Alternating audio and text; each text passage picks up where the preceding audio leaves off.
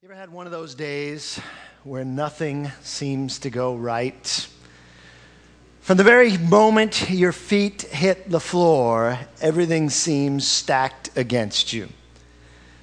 You burn your breakfast, milk is sour, there's no food in the refrigerator you go and you go to work, you go to start your car and it doesn't start. Things at work go bad, things at home are bad. And at the end of the day, you just feel like somebody was plotting against you today.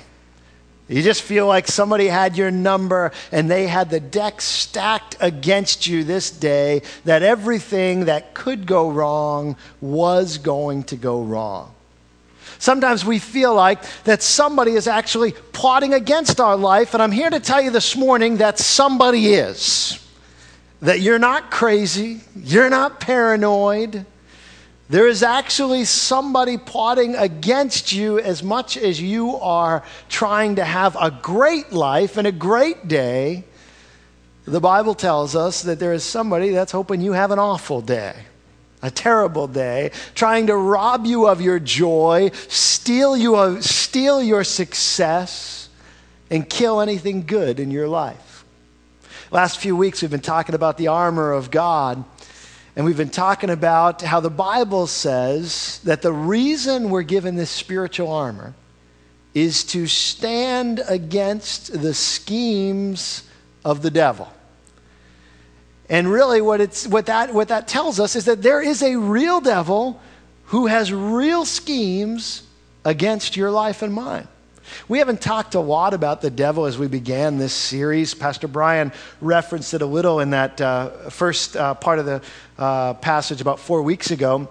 But let me just give a quick uh, little, little um, uh, doctrine, doctrine of the devil. Can I? I'm not sure that if I should say that. But that's what, you know, let's get right on the devil. Usually, when it comes to the devil, uh, people fall on one or two extremes, right? One extreme is what's coming up next month, right? Halloween. Uh, the, the costumes with the red face and the pointed horns and, and just the cartoonish characterization of a devil of Satan, right? That it's just a cartoon, it's just a costume, it's just something that it's a fictional character like any other fictional character that people would dress up as. That's one extreme. The other extreme is putting so much emphasis on the devil that we look for him, not only do we look for him everywhere, but almost he gets elevated to the antithesis of God. That it's not just that he's an enemy of God, but he is the exact opposite of God.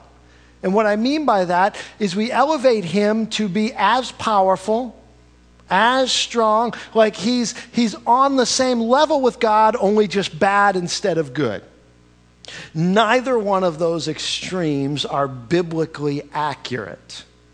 What the devil really is, Scripture tells us, is a created being. Uh, God himself was not created, but the devil was, the Bible teaches, created as one of the angels. Created as one of the angels, one of the archangels, one of the, the rank of angels, one of the highest angels, but, but he disobeyed. He wanted power for himself, so he, he, he left God. He disobeyed God, and he was banished out of heaven. What the Bible says, when he was, he took one third of the angels of heaven with him as his followers. We don't know what one third of the angels is. We have no idea.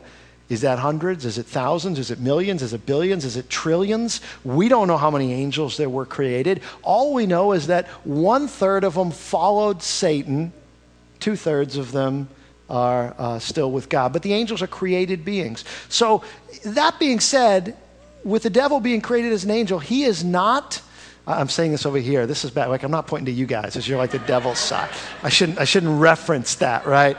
So I'll point down, right? Okay, all right.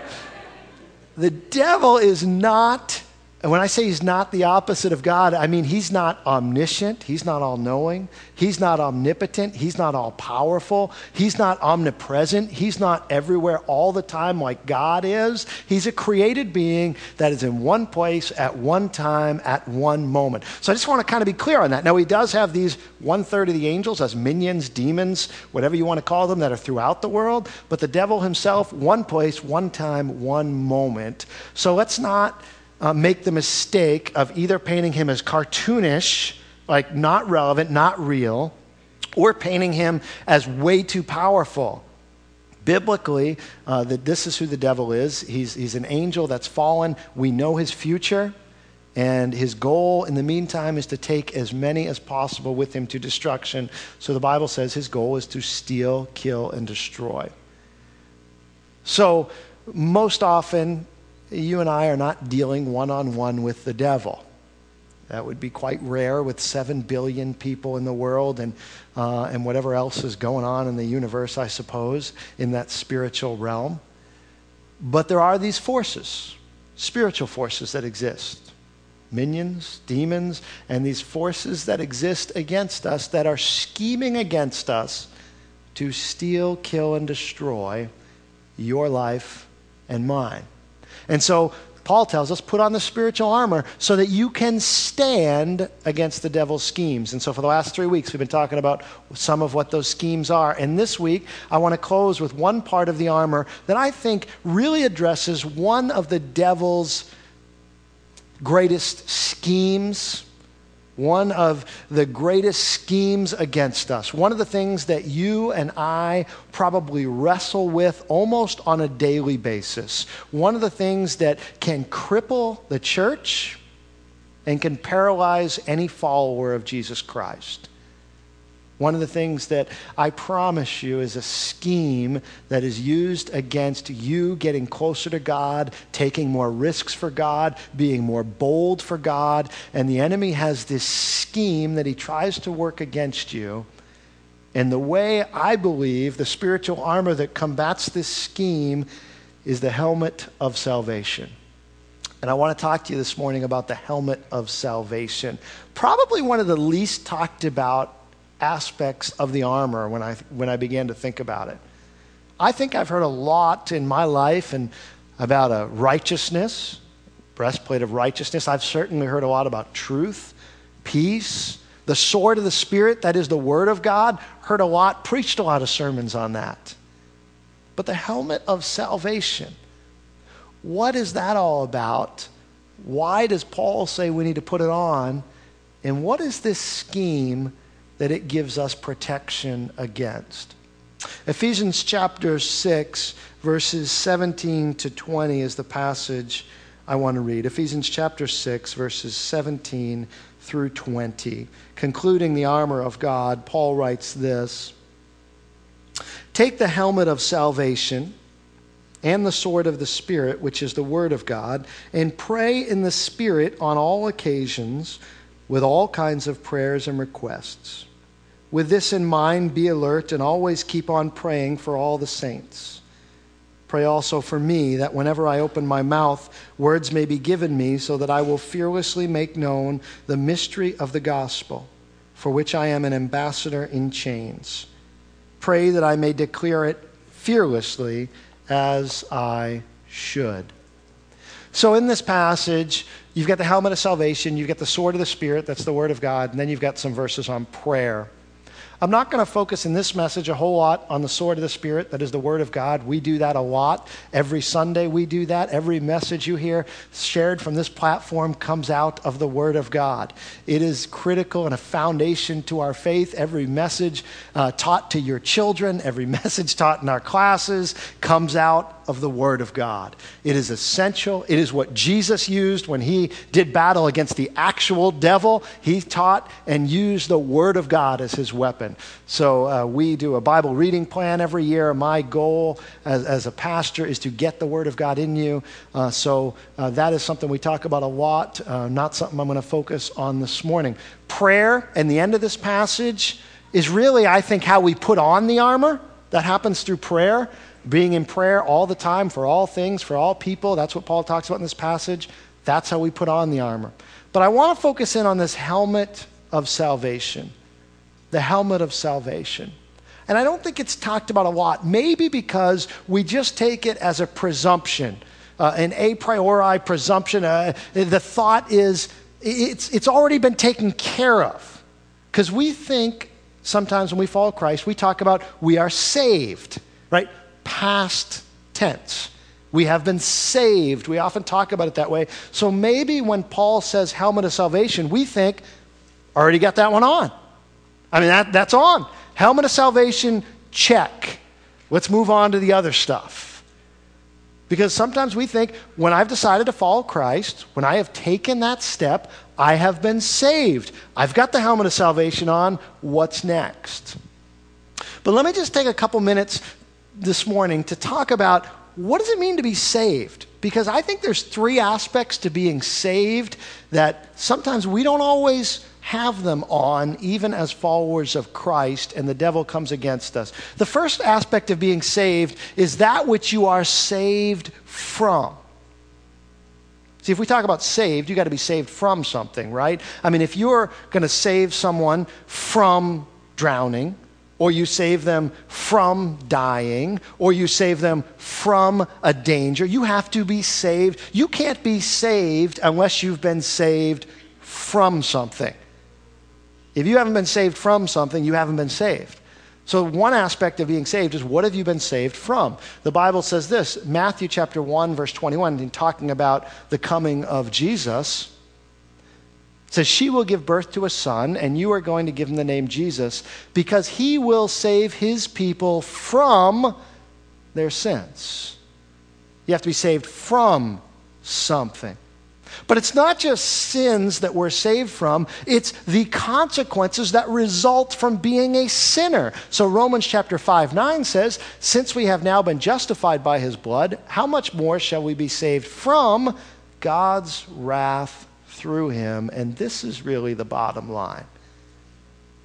We are really saved from the wrath of God as a consequence and as a result of being a sinner. Now, that may sound harsh. That may not sound, uh, that may even scratch against, uh, you know, the, sound like nails on a chalkboard to you that we would be objects of God's wrath. But this is a primary teaching of Scripture that any sin, whether it's the devil when he chooses to not be an angel and follower of God, any of those one third of those demons that choose not to follow God, or any person on earth that chooses to go their own way instead of God's way, becomes an object of wrath for God, becomes something that cannot be in God's presence. Because God is holy and perfect. And the moment you dilute that perfection with anything less than anything, the moment you dilute that holiness with anything less than perfection, God is no longer perfect and holy. And so we had to be saved from our sin and from being objects of the wrath of God. And so this is what we are saved from. See, you and I have to be saved from something. You may say, well, I'm not that bad. I mean, I, there's people that are worse than me. That's right, but the standard's perfection. And how are we doing? Probably not that great when the standard's perfection. And so I had to be saved from my sins and the wrath of God, the position that it put me in with my sins. And so we are saved. The first part of salvation is we are saved from our sins and the consequences that result from it. The good news is that we are saved through not our own actions, but the work of Jesus Christ. And so Titus chapter 3 says this But when the kindness and love of our Savior appeared, he saved us, listen to this, not because of righteous things we had done, but because of his mercy. He saved us through the washing of rebirth and renewal by the Holy Spirit, whom he poured out on us generously through Jesus Christ our Savior. So we are saved from our sin and the consequences of it, but we are saved through the work of Jesus Christ on the cross. What we are not saved through is our own righteous acts. What we are not saved through is the good outweighing the bad in our life. What we are not saved through is, is how we compare or measure up to someone beside us or someone we hear about or some murderer or someone in the news, and, and we just kind of change that sliding scale. The worse we get, we pick someone else worse to compare ourselves to. We're not saved through our own acts. This passage is clear that salvation comes through the work of Jesus Christ. And so that's what we're saved through. But finally, the third aspect of salvation is what we're saved to. What are you saved to? Titus chapter 3, the, the verse that just follows the passage I read, says, So that, having been justified by his grace, we might become heirs, having the hope of eternal life. You and I are saved to become sons and daughters of God to become heirs with Christ of all God that has, to spend eternity with Him, to be in His presence forever. This is what you're saved to. You're saved from our sins and the consequences of it, saved through the blood of Jesus Christ, and saved to eternal life and being an heir of God. Now let's talk about what is it that's the scheme of the enemy why is it so important that we have this understanding and we have this helmet of salvation that we put on? Each of these pieces of armor gives us freedom in our lives. And there's various freedoms that we talked about. Truth gives us freedom from lies of the enemy. Righteousness gives us freedom from discredit of our reputation. Faith gives us freedom from doubts. Peace gives us freedom from anxiety. And this morning, salvation gives us freedom from fear. And that's the scheme that I believe the enemy wants to use against you and me, and it's often his go to card fear. Fear.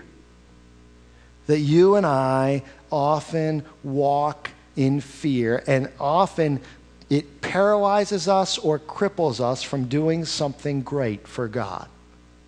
Because the enemy tries to come in and bring fear into your life and your mind and your heart and my heart. And so let's just look quickly at these three aspects. The first aspect was the fact that you are saved from your sins. So, what's the scheme of the enemy? The enemy comes in and says, No, no, you're not saved from your sins. You will always be who you have always been, is what the enemy tries to tell you. You can go to church and those people can think what they want about you, but the enemy says, You and I know who you really are. You're a cheater, a liar. You lust. You think you're greedy.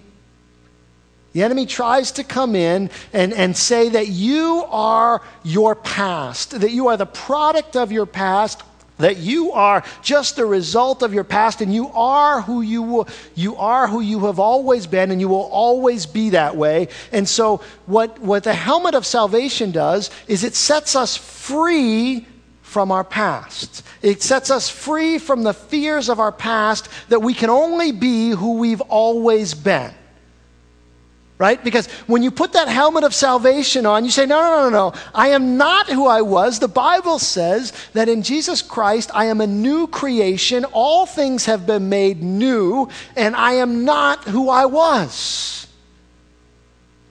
So you put on that helmet of salvation, you say, no, no, no. I am saved from my past. I don't have to hide it. I don't have to be embarrassed of it because Jesus Christ has set me free from it, and it's a part of God's story of redemption in my life. See, one of the things that being saved from our past does is it gives us a story to tell for God. But you are saved from your past. And so that helmet of salvation, the first thing is, yeah, I'm not necessarily, I am not now who I was, and I will not always be who I was. I am moving forward in God and becoming who Christ desires me to be. But secondly, the second thing is I am saved through the blood of Christ. So the fear is the enemy tries to come in and say, You're not really saved. You haven't done enough. You haven't done enough good works. Your works don't measure up. I mean, look, come on, you're so selfish, the enemy says. I mean, look at the people around you. They're doing good stuff. Certainly they're saved, but you're not saved. The enemy tries to feed these lies into your mind, and you have a fear of uncertainty about your salvation. You don't have a fear about salvation because you believe God can save people, but the enemy will come in and say, Yeah, God can save people, just not you. Just not you. And he comes in and he tries to bring in that fear of uncertainty. And he tries to make you believe that your salvation depends on you, on your works, on what you have done or what you have left undone. And he tries to get you in a place of fear and paralysis so that you won't step out and do anything for God. You can't do anything for God. You're not even saved. But the truth is, See, I put on that helmet of salvation and I say, No, I have been saved through the blood of Jesus Christ. It is not about my works. It is not about what I have done. It is not about what I have left undone. I have been saved alone by the cross of Jesus Christ. See, the moment I think that my acts add something to salvation, I have removed the power of the cross. The moment I think well, I can only be saved if I can stop this thing in my life. Or I can only be saved if I can do these good works. The moment I think that is the moment that the cross becomes unnecessary. Because if I can save myself and clean myself up, then Jesus didn't have to go to the cross. So I have to get to the point where I fall on the cross completely and say, God, it is not by anything I have added. It is your work and your work alone that has saved me. And I put on that helmet of salvation and say, it's not about my works. It's not about what I have done or left undone. It's not about me saving myself. It's about what Jesus on the cross alone has done. And you have to put on that helmet of salvation because the enemy will try and trick you and he'll scheme against you and he'll try and make you believe you're not good enough. And you know what? You're not good enough. And neither am I. But through the blood of Jesus Christ, God has valued us and welcomed us into his presence and into his kingdom. The third one, what you're saved to. And this is the biggest one, and this is the one I really want to just sit on for a couple minutes this morning and finish up with. Because the biggest fear, I believe, that the enemy uses against us, and especially in anywhere in the world, but especially, I think, in the United States of America, where we have experienced a lot of blessings, where we experience a lot of, uh, uh, of, of things in this world that make our lives more comfortable and enjoyable. And, and so, what the enemy tries to come against us with is a fear of death. A fear of death. This idea that you're going to lose it all. He tries to make us so enamored with the things in this world that we get af- so afraid of dying that our entire focus becomes absorbed with that. The enemy tries, his scheme is to come in and say, Look, this is the best there is.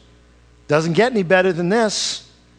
What you have now, enjoy it because this is all there is. So you better keep all you can get. You better just protect everything at all costs. You can't give things away. You might need them. You can't go to a foreign country to serve God. You might get hurt. You might get killed. And this is all there is.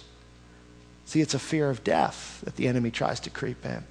You can't send your kids on that mission trip. What if something happens to them? Fear that the enemy tries to creep in. But the helmet of salvation says that I am saved to eternal life with God. I am saved to a city that I don't know yet, but whose maker is God. And see, I think one of the things the enemy uses, and I've said this before, but I think he uses like these Hollywood just mockery depictions of what heaven's going to be like. These little babies flying around on clouds playing harps. I mean, who wants to go there? If that's what heaven's like, I'm not interested. But that picture is nowhere in Scripture. Heaven is filled with the glory of a God who created me and loves me and is creative and is loving. And that's the place. It's, it's filled with the God who created this world and everything I enjoy in it. That's the God of heaven. It's, it's, it's filled with the God, the presence of God who, who has blessed us and led us and called us and created us. Why wouldn't I want to go to that place?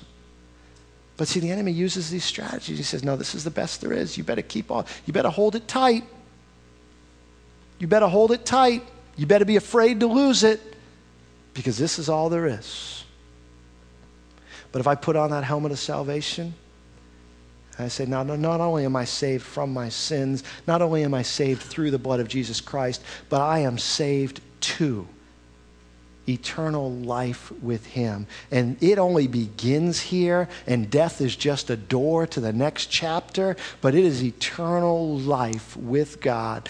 See, it's not unnatural to fear death. You and I, it's very natural to fear death because we weren't created to die. God created us in the garden not to die, but sin entered in and death entered in. So it's natural that we fear it, but it's supernatural that we trust in God and put on that helmet of salvation and say, because of Jesus Christ, I no longer have to fear it. I no longer have to operate in the natural feeling towards death. I can say, Jesus has overcome death. And like Paul, I can say, Death, where is thy sting? Grave, where is thy victory? Because I have been saved to life with Christ. And so, what the helmet of salvation does is it removes fear.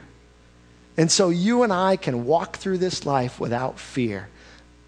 Not without pain, not without difficulty, not without challenges, but you can walk without fear. Let me give you a couple examples of it. It's like this If you're on a boat that's going down, if you were on the Titanic or you were on, you've been on, you were on a boat that you knew without a doubt was going down, what would your first instinct be? I know my first instinct. My first instinct would be to look around and find the nearest lifeboat and get on it.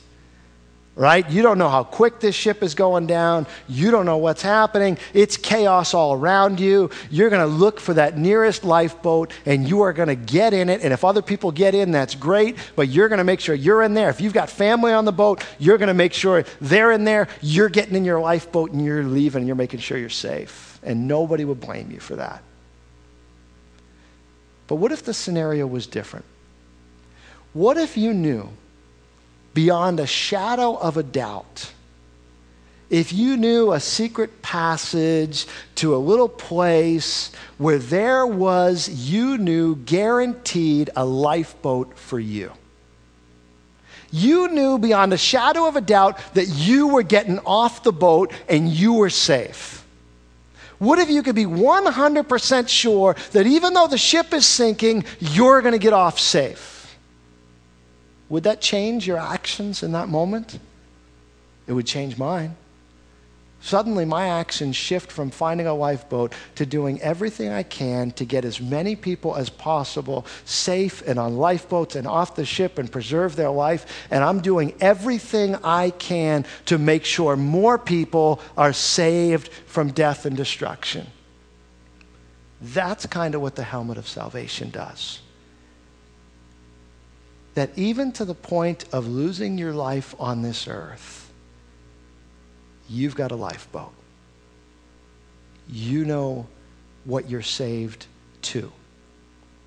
Even to the point of giving away all you have, if God asks you to do that, of going to a faraway place, of losing your reputation, of losing people you love, or positions uh, that you value, or possessions that you value, even to the point of losing all of that, you know what you're saved to.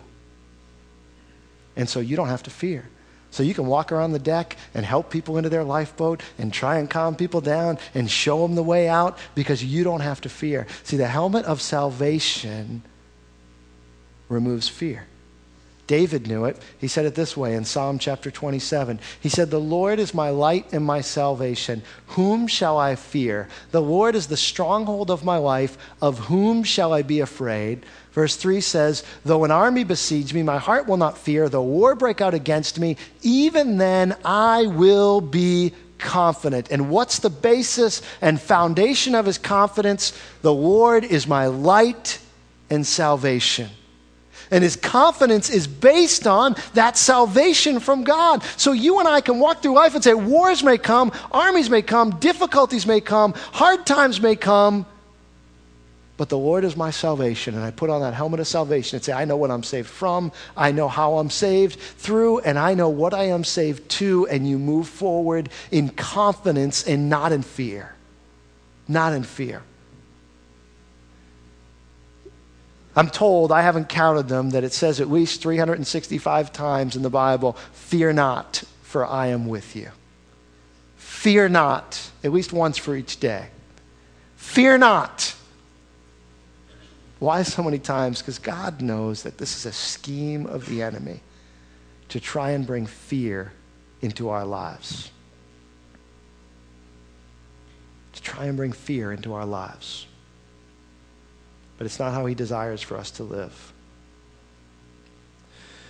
So, my daughter at times is scared, and I asked her if I could share this story today, and she gave me permission, so she's here. But there's sometimes at night that my daughter Isabella gets scared. And when she does, uh, it's usually at a very convenient time, about 2:30 in the morning. And she does exactly the same thing. She comes to my side of the bed, not her mom's, my side of the bed, and that's okay. And she taps on my arm and says, Daddy, I'm scared. Or Daddy, I had a bad dream. Or Daddy, there's monsters in my room. And as much as I try and say there's no monsters, it's okay, go ahead back to your room and everything will be fine, that usually isn't enough. Usually, what it takes is for me to scoot over a few inches, to make some room, to pat the bed, and she jumps up on the bed and she curls up beside me about as close as she can get. And before too long, the breathing begins to slow, the heart rate begins to go down, and she's sleeping soundly right there. I'm not, but she is. she's sleeping soundly in that moment, and all the fears are gone. And nothing's changed. Nothing's changed in her room, but somehow being there in her in my presence, everything has changed. And that's kind of like what the helmet of salvation is.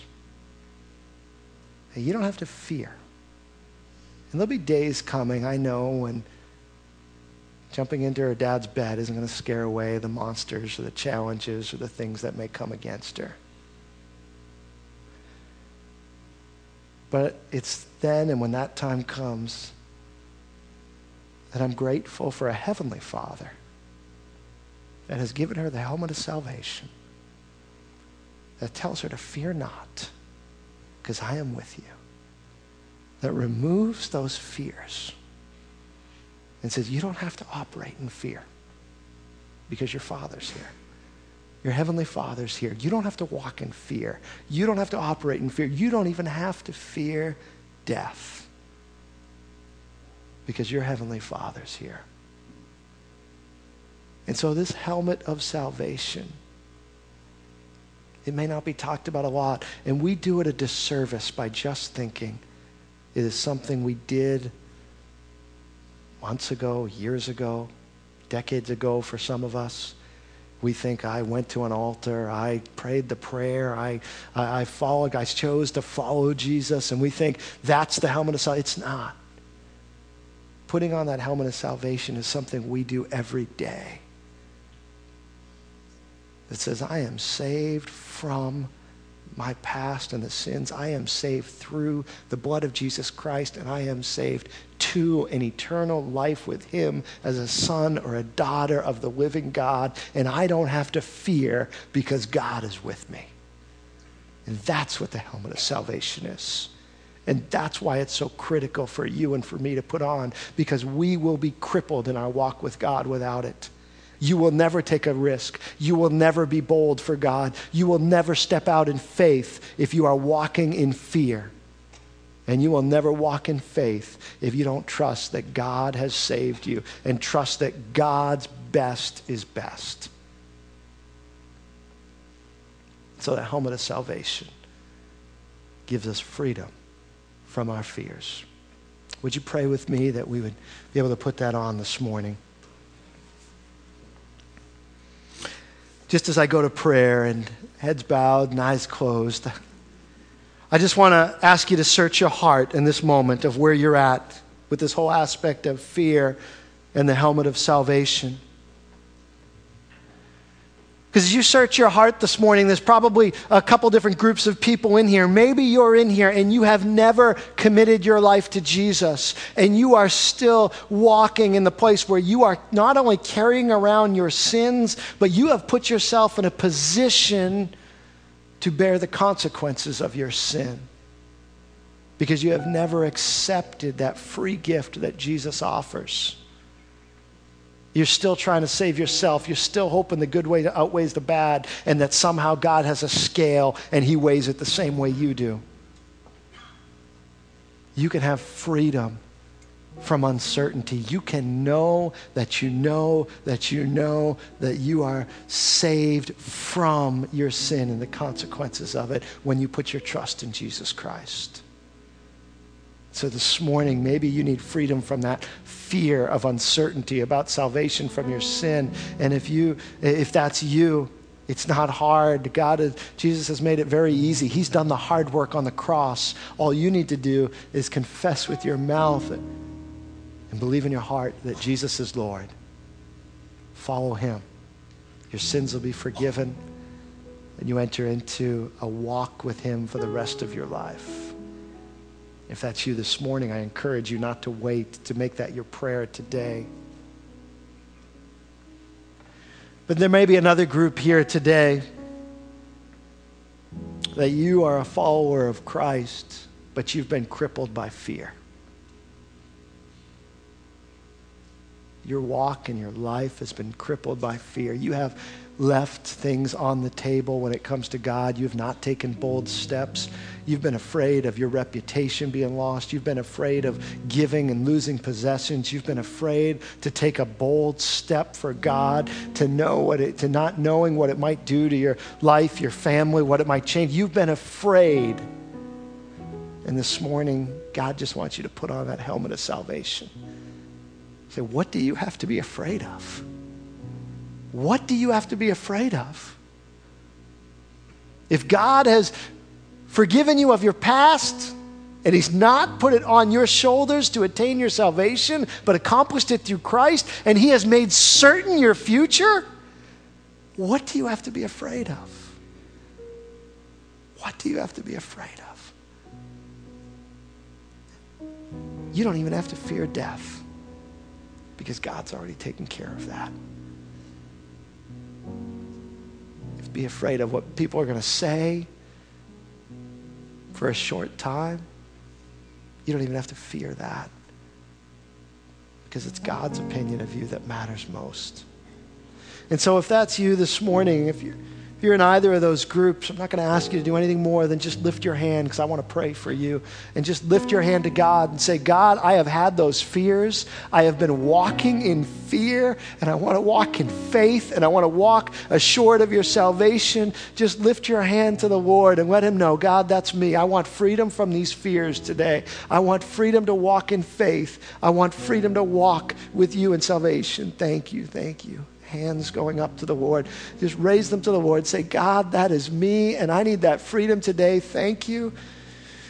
God, that's me. I need to walk in your salvation. I don't want to fear man's opinions. I don't want to fear death. I don't want to fear a diagnosis from a doctor. I don't want to fear losing a possession or a position. I want to walk in complete trust in you just raise your hand to the Lord and say, God, that's me. Father, I just lift up these hands that have gone up all around this room, men and women, my brothers and sisters, friends, Lord, that are raising their hand and just saying, God, we want freedom from our fears. God, we don't want to walk in fear. We don't want to be crippled and paralyzed by fear. We don't want your church to be crippled by fear, Lord. So, God, I ask, God, for my brothers and sisters here this morning that have lifted their hand, that you would help us this morning to put on the helmet of salvation, to guard ourselves, and to be able to take our stand against the schemes of the enemy. Schemes where the enemy would try and undercut us, try and say, don't attempt it because you might fail. be fearful of failure. Schemes of the enemy that say you might get hurt, you might lose someone you love, you might lose something you love. God's schemes of the enemy that fill us with fear. Would you fill us with faith today? Would you fill us with hope today and your salvation that is as sure as we are standing and sitting here today? The salvation of God, that we know what we have been saved from and through, and we know what we have been saved to, so we don't have to fear anything in this world. There's nothing more you could have done, Lord. You have removed every obstacle, even death itself, you have removed as an obstacle. So, Lord, set us free. Lord, I ask for every man, woman, young man, young woman who lifted their hand today. God, would you set them free today? God, would you set us free from our fears? Would you help us to put on that helmet of salvation and recognize that salvation is not something we did years ago when we made a commitment to you? Salvation is something you offer us today, and it's our future hope, and it's what you've done through Jesus. And as we worship this morning, that we would remember that Jesus has already paid it all. And so it's all to him we owe. And so we worship and lift you up, and we ask that you would help us as we leave this place today to leave it dressed in the full armor of God. And certainly not the least of it is to put on a helmet of salvation, being grateful for what we have been saved from and through, and hopeful in what we have been saved to through Jesus our Lord.